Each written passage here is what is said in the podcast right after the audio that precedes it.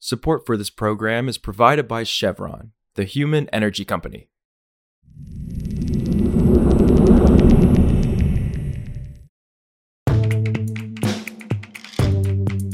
This is Politico Energy. I'm Josh Siegel. There's a new dirty word in climate negotiations insurance. See, over the past year, proposals to insure communities against economic losses caused by climate change have gained traction.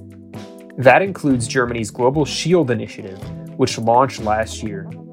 But some countries say there are significant practical, financial, and moral concerns with those types of climate insurance programs, while others argue they're an essential element of preparations for a warming world. So today, Politico Zia Weise on why efforts to insure the world against climate change are falling flat. It's Monday, July 17th.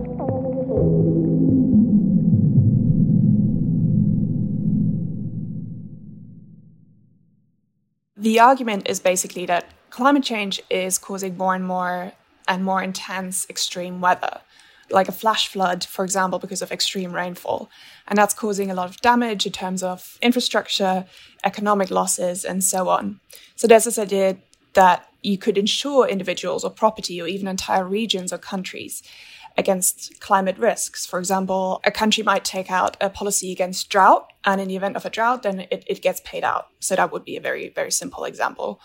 As for Germany's scheme, it's so Germany is a big advocate of, of climate risk insurance, and it last year established this scheme called Global Shield, which is meant to coordinate such efforts. It's worth noting that Global Shield is a bit broader than just insurance. It also does stuff like improving social security nets, uh, social safety nets, and it's not just a German idea. So Germany got on board a group of vulnerable countries called the V20. So there's clearly also some interest there from vulnerable countries, but many are also pretty skeptical of it.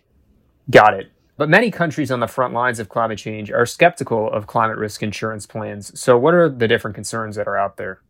Right. So I think the concerns broadly fall into three categories practical, financial, and moral, basically practical is just like you know can we even make this work? Because the insurance industry it's, it's it's a private sector right? So it can't insure everything. It can't insure the uninsurable. It would go bankrupt. If it's virtually guaranteed for example that a certain region will suffer drought at this and this degree of global warming almost every year let's say who would insure that if you basically have a guaranteed drought every year? And insurance can also be very bureaucratic and many vulnerable countries don't really have the resources or the capacity to deal with that but perhaps another massive reason is the financing, because insurance costs money, insurance premiums cost money. And the higher the risk, the more expensive it gets. And developing countries already struggle with financing climate action and measures to prepare for, for impacts as it stands. And a lot of them also struggle with really high debt levels. Um, and that's already um, causing issues. And that sort of connects with what a lot of countries see as the moral question here. And that's basically, is it fair to ask poor countries to pay premiums to insure themselves against disasters that are being caused by rich countries' emissions? Right. And separate from the plans themselves, critics also worry that less money will be made available for other types of climate financing or projects. Is that right? Yeah. So um, some countries worry that rich countries are basically pushing these insurance schemes to avoid talking about the bigger problem of climate damages, um, which is also known as loss and damage in climate talks on the international level. That's because um, rich countries generally don't want to engage in questions of liability and compensation for the damage their emissions cause, because rich countries are responsible for the majority of historical emissions that are driving climate change. But last year's climate talks in Egypt ended with an agreement to establish a new fund for loss and damage. So the power dynamics are also shifting somewhat, and rich countries can't dodge the issue anymore. So insurance has receded a little bit into the background in that sense, but more that like people are trying to repackage it as something else. And still, critics are acknowledging that insurance does have a role to play in making the planet more resilient against climate change. So, what, what type of middle ground do you potentially see that's out there?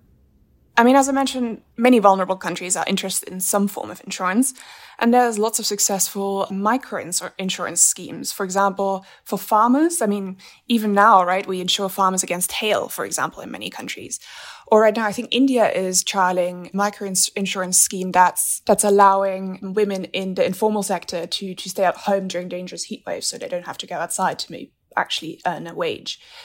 The question is really to what degree these schemes are scalable. So, you know, a big disaster can wipe out the GDP of a small country.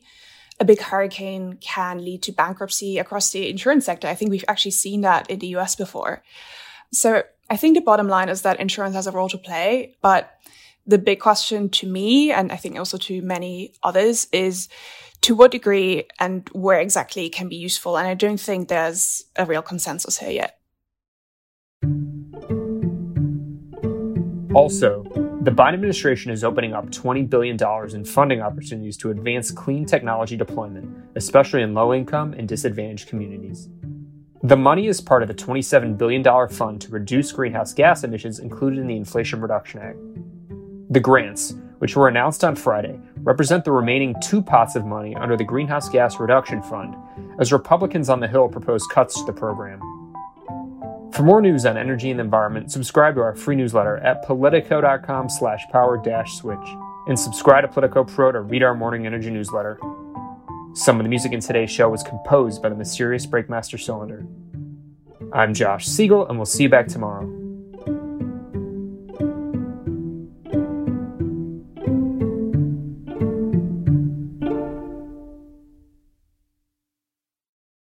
Support for this program is provided by Chevron.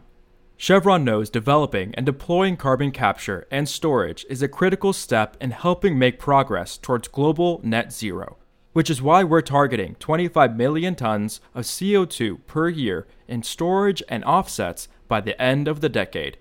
That's energy in progress. Visit chevron.com/carbon capture.